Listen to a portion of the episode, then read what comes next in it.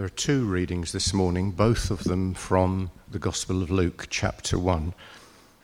And we start at verses 1 to 4.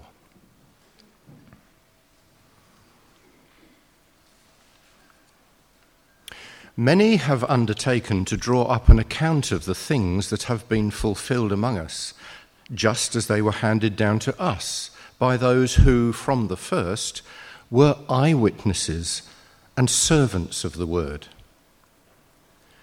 With this in mind, since I myself have carefully investigated everything from the beginning, I too decided to write an orderly account for you, most excellent Theophilus, so that you may know the certainty of the things you have been taught. And then picking up at verse 26.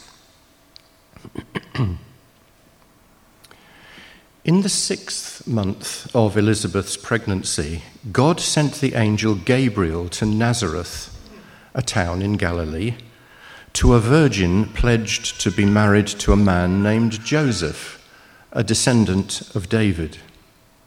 The virgin's name was Mary. The angel went to her and said, Greetings you who are highly favored, the Lord is with you. Mary was greatly troubled at his words and wondered what kind of greeting this might be. But the angel said to her, Do not be afraid, Mary. You have found favor with God. You will conceive and give birth to a son and you are to call him Jesus. He will be great and will be called the Son of the Most High. The Lord God will give him the throne of his father David, and he will reign over Jacob's descendants forever. His kingdom will never end. How will this be? Mary asked the angel, Since I am a virgin. The angel answered, The Holy Spirit will come on you, and the power of the Most High will overshadow you. So the Holy One to be born will be called the Son of God. Even Elizabeth, your relative, is going to have a child in her old age, and she who was said to be unable to conceive is in her sixth month, for no word from God will ever fail. I am the Lord's servant, Mary answered. May your word to me be fulfilled. Then the angel left her. Wow. Thank you so much, Chris, uh, for reading for us. Uh, we're actually going to be looking mostly at the first part of that, but we will touch on that wonderful second uh, reading and uh, the things that happened there. Um, Friends, before I look at that, you'll notice in your leaflet there is a reading plan for Luke as well. I forgot to mention that, I'll just mention it briefly now. Uh, that will get you through the entire of Luke's gospel this term uh, between now and Easter. I want to encourage us as a church family to take that on. There's five readings a week. Um, uh, we are, as I said before, Luke is a very long gospel. We're not looking at every passage on Sundays, but it will really enhance your uh, what you get out of this if you take that on board. Five readings each week uh, to read through Luke's Gospel this term. Okay, well, we are inviting you to meet Jesus between now and Easter and a bit afterwards. Uh, we, as we kind of, uh, as Naomi said, we do that every week. uh, that's all, what we're about. Uh, but that's, that's, what we're focusing on this term. We've called this series. Many of us have met Jesus and have had our lives changed by him. Uh, uh, this term, as we do this, it's a chance for you to meet him in a fresh way, um, to go deeper in your relationship with him. Uh, some of us will only know Jesus from a distance, though. Some might not know much of him at all. Uh, our hope for you is to meet Jesus for the first time. Uh, not, not just to know things about him, but to meet him in a real and personal way. But the question we're going to uh, open up thinking about today is which Jesus will you be meeting? Which Jesus? Uh, Jesus is the most written and talked about person in history. And it's easy to feel that, I don't know if you feel this, it's easy to feel like there's sort of all different versions of Jesus floating around out there. It's not uncommon to hear people say, Well, I like to think about Jesus like fill in the blank. Or I really don't like to think about Jesus like that. I prefer this Jesus. Uh, so I wonder if some of these versions of Jesus are familiar to you. The guru Jesus, the wise, enlightened teacher who sort of floats above the ground dispensing wise sayings, help you to live your best life. Uh, maybe political Jesus, um, either side of the spectrum. Jesus is someone who's mainly interested in this world and its politics, in rallying people to a social cause. Uh, maybe there's, maybe there's warm hugs, Jesus. Um, Jesus is my bestie who approves every decision I make without reservation, so long as it makes me happy. Um, or maybe you've heard of tough legalist Jesus. He loves black and white rules and could probably take you down in a fight. I mean, you could go on, right? You could go on and on. The problem is, the moment you say, I like to think about Jesus like this. You, you, you just end up going down a road where you shape Jesus in your own image. He just becomes a projection of what you already think and feel. He loses any capacity to shock you, to confront you, to change you, and you miss out on the real Jesus. But, friends, the good news is that you don't have to just make things up. There is a way for you to know the real Jesus. The whole Bible is God's book about Jesus, but in particular, the four biographies of Jesus, the four Gospels uh, in the Bible, uh, are the place to start if you want to meet the real Jesus. That's what we're doing this term in one of those Gospels, Luke's Gospel. That's what we're doing. It really matters that you meet the real Jesus. It really, like, it really matters. Uh, one of the highlights of our um, uh, long service leave trip uh, last year was re- we re- I read The Adventures of Robin Hood in England, which was pretty cool, and I got to visit Sherwood Forest and imagine, you know, run around imagining Robin and Marion and Little John fighting off the Sheriff of Nottingham. Um, but I was a bit deflated when I listened to a history podcast uh, and learnt that I uh, found out that there's actually really not much evidence that there was that Robin and his merry band ever existed. Um, so I, sorry to disappoint you. Um, but that, I mean, that doesn't, that doesn't really matter too much, does it? Um, it's, it's a great story. And it doesn't make any real impact on your life whether it's historically true or not. Maybe you might think, oh, it'd nice, be nice if it was, but it's a really it's a cool story. It's not the same with Jesus. It, it's not the same with Jesus because there's far too much at stake with him. It matters. It matters to meet the real Jesus because what Jesus offers you is so overwhelmingly wonderful. And what he asks of you is so all encompassing that if he's not real, you would be a fool to follow him. When you meet Jesus, really meet him and come to trust him, what he offers you is amazing.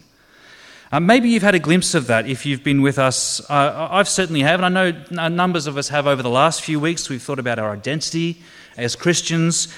To know that you are fearfully and wonderfully made in the image of your Creator God created by the God of the universe, to know that you are fully known inside and out, completely, and at the same time truly and eternally loved, to bet your life on that, to rest in that, to hold on to it even when your feelings or your circumstances tell you otherwise. Or at the same time, to make really hard decisions because of Jesus, to seriously repent of your sin. Uh, to commit yourself to your church family week in, week out, to say no to other things you'd like, to live sacrificially for Jesus. None of that makes sense if Jesus is not real, if he's just Robin Hood. But if he is real, if he is real, oh, suddenly the world is charged with the glory of God. Your life becomes secure, anchored in something eternal and real.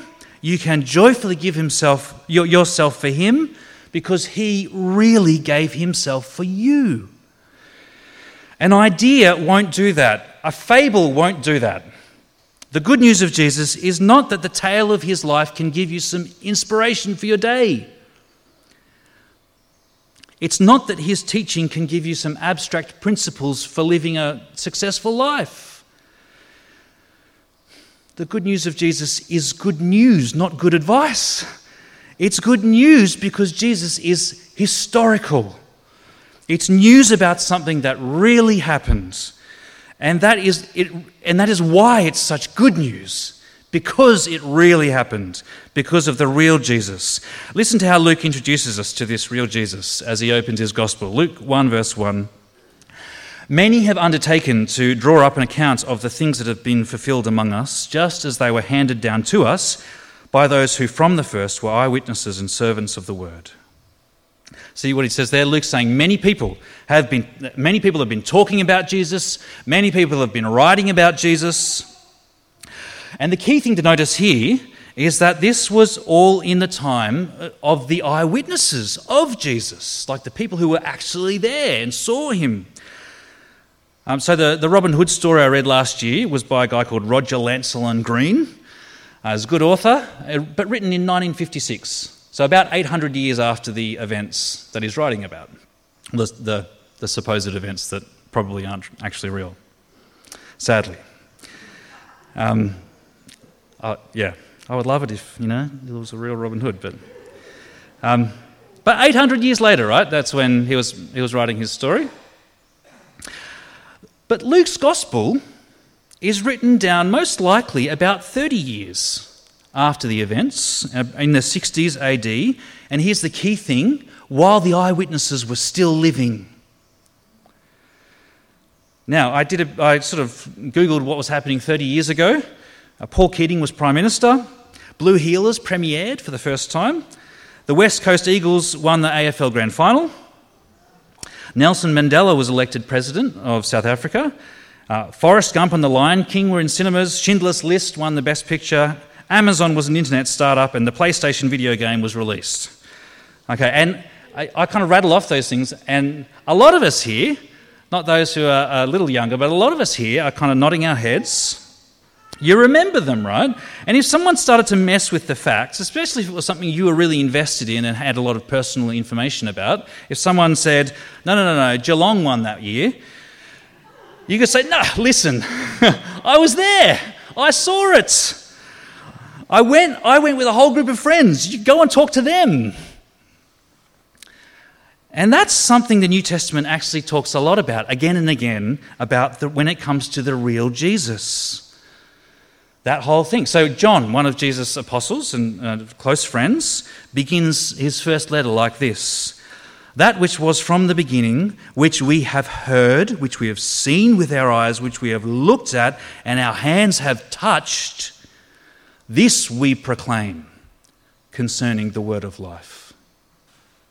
Or Peter, another disciple of Jesus, leader in the early church, wrote this 2 Peter 1, verse 16 For we did not follow cleverly devised stories when we told you about the coming of our Lord Jesus Christ in power, but we were eyewitnesses of his majesty. We were eyewitnesses of his majesty. So back to Luke 1.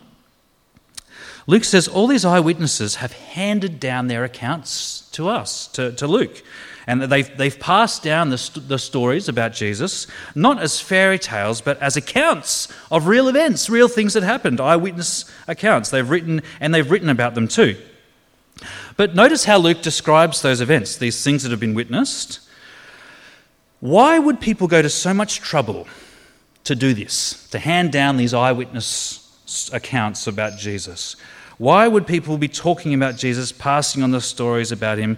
It's not just because he was a really impressive guy. It's not just because he came and did and said things that were amazing. There's more going on. Do you see what Luke says in Luke, Luke 1, verse 1? Many have undertaken to draw up an account of the things that have been fulfilled among us. He doesn't say the things that happened among us which is maybe what you might expect him to say if he's just if he's just recording some events, some stuff that happened that was interesting. No, no, no. He says something very different. It's actually really important. The things that have been fulfilled among us.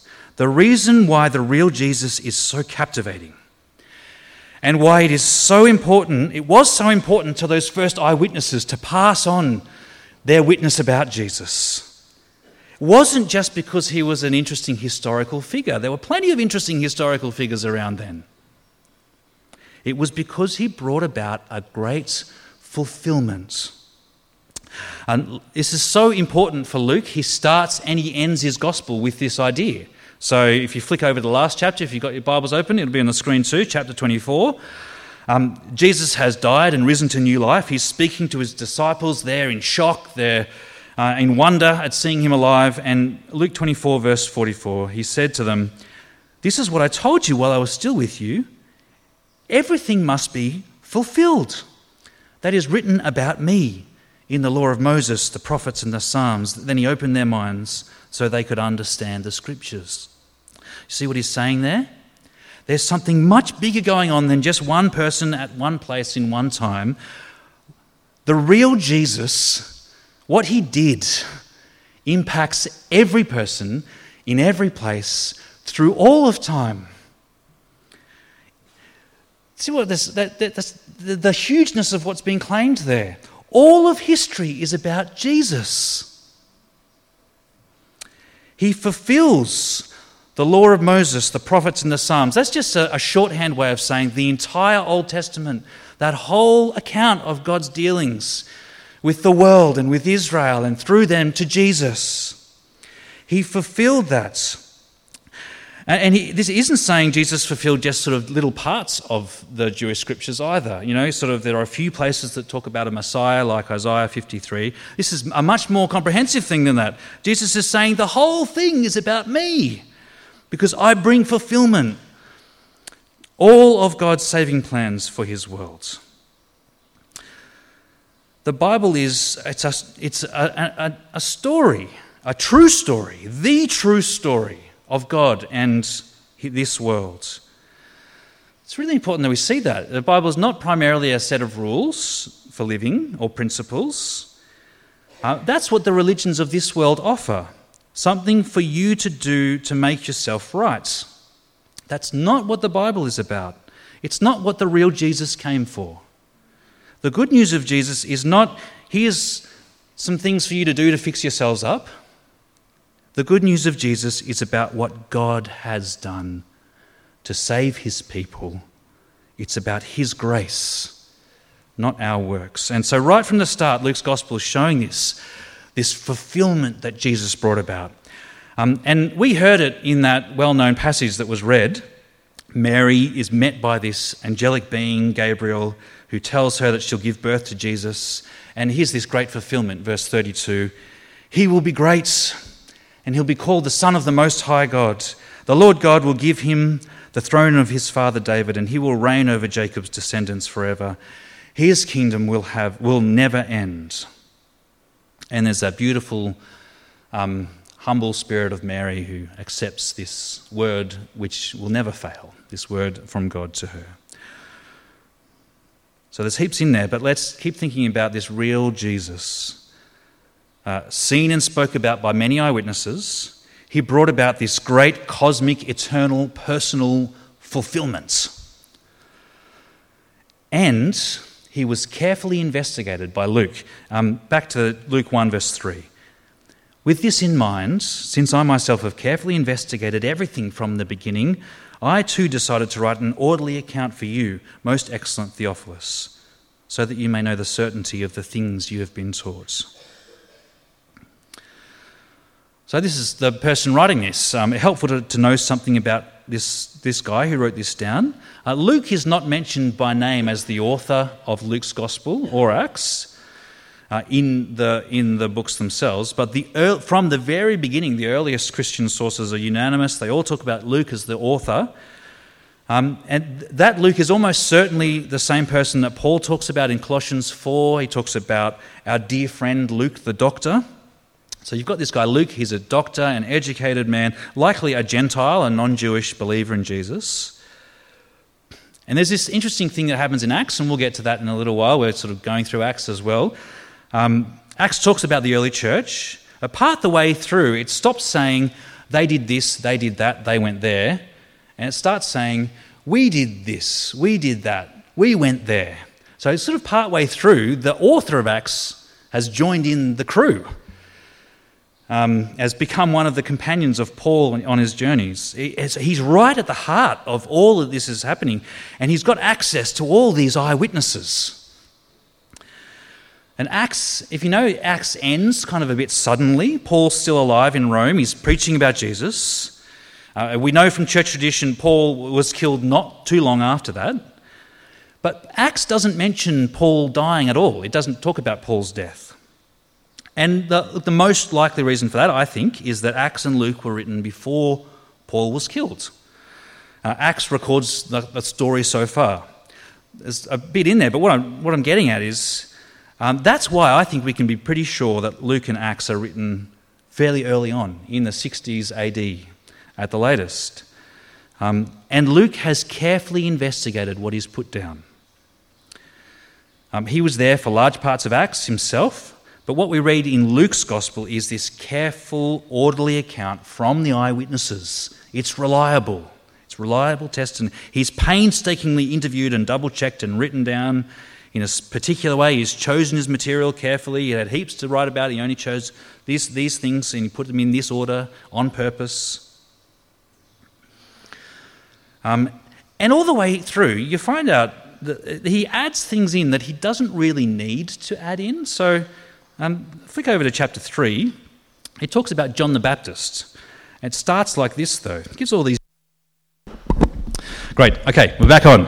Um, that's just a. That was totally planned, so it gives you a little bit of a, a brain sort of reset as we're coming towards the end of this, uh, this sermon. But uh, uh, chapter th- this is what happens in, in chapter 3. It says, gives all these details. The 15th year of the reign of Tiberius Caesar, when Pontius Pilate was governor of Judea, Herod, tetrarch of Galilee, his brother Philip, tetrarch of Iturea and that place, Trachonitis, and Lysanias, tetrarch of Abilene. During the high priesthood of Annas and Caiaphas, the word of God came to John son of Zechariah in the wilderness. So, like, and, and you get things like this through Luke. You get these details. He, drops in these details. He talks about who's in power when. He talks about, he gives names of tiny backwater villages, like a, a place called Nain, that no one would know about unless there was, uh, you know, you, he'd talk to locals. Um, he talks about, um, he's the only place in the Bible that he talks about sycamore trees and where they are and Zacchaeus climbing up. Like, he adds these details that aren't really essential to the story, but he puts them in because he's a careful historian who's being faithful to his eyewitnesses. But notice why he's done all that. So there's a lot in there, right? Like, kind of, you know, what, what am I going on about, talking about all these details? Well, why has Luke done this? Why does he go on about this, you know, making sure that he know, you know that what you're reading is eyewitness account, it's reliable, it's... Why?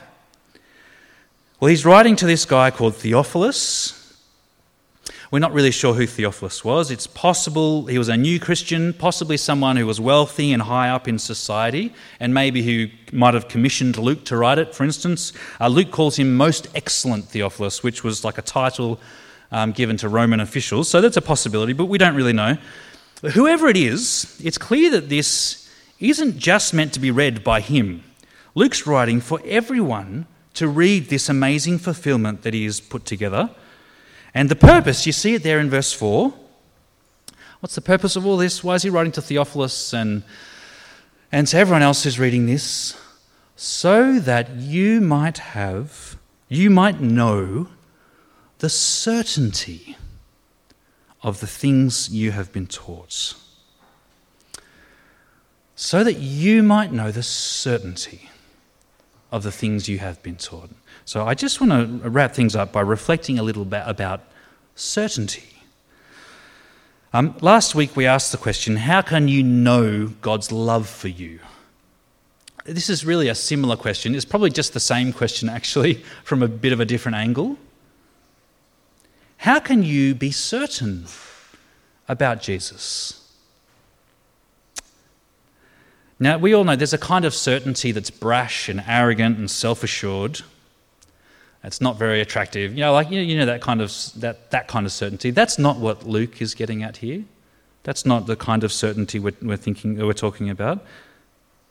This is a bold certainty, but it's a humble boldness in this certainty. And the reason for that is this certainty has nothing to do with you.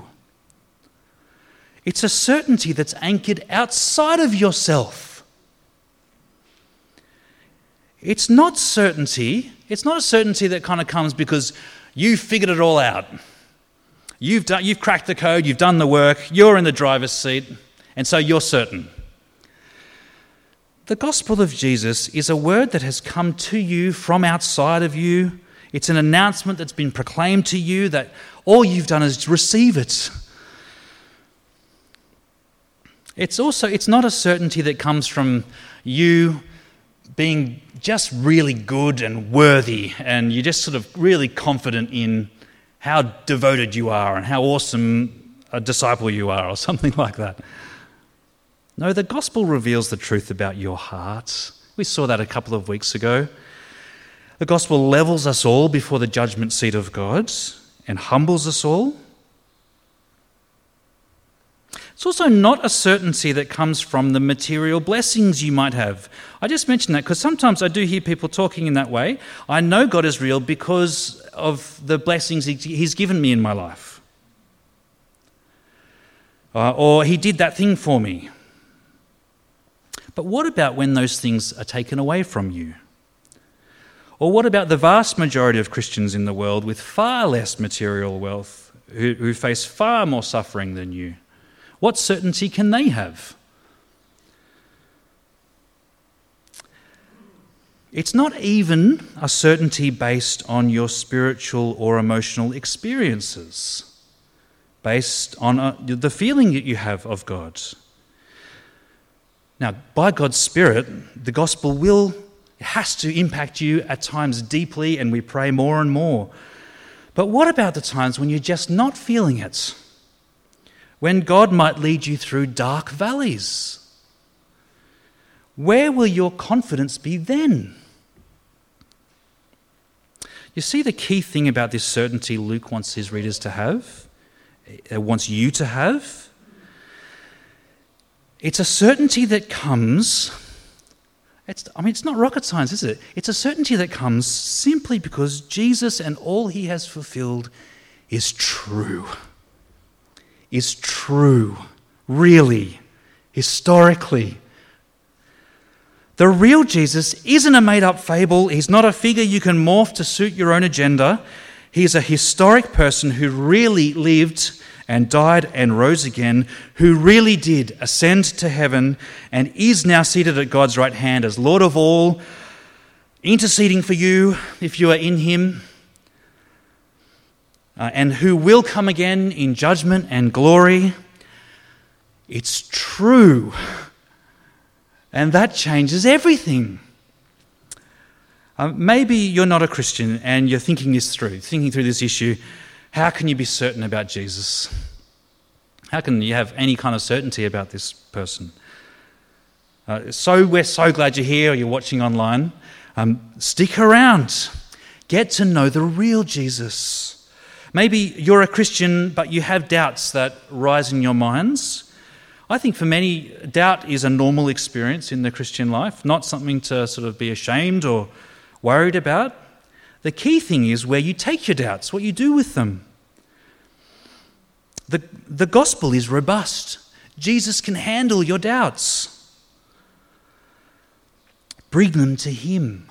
Come to Him wherever you're at. Come to Him. Come to Him as we will, we will do together as a church family this term.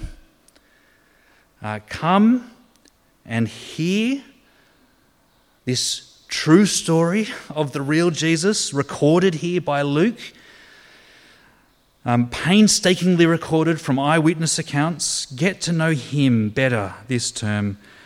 Maybe even get to know him for the first time. Come to the real person of Jesus, not just as an interesting historical figure, but the one who brings about fulfillment, the great fulfillment of the entire universe, the great fulfillment of your life, the one who is the fulfiller of the world and of you. That's where you will find a certainty to bank your life on, to rest in and enjoy, to live for and to work for in Him, in the real Jesus. So let's pray and come before Him now. Let me pray. Our God, we thank you that we can have this certainty the certainty of the things that we have been taught. We thank you for Luke and the way he has so carefully put together his gospel, this great announcement of Jesus, the one who brings about this wonderful cosmic and personal fulfillment. We pray that by your Spirit, our God, you might take these truths, soften our hearts, help us to receive them for the wonderful news that they are. And we pray in Jesus' name. Amen.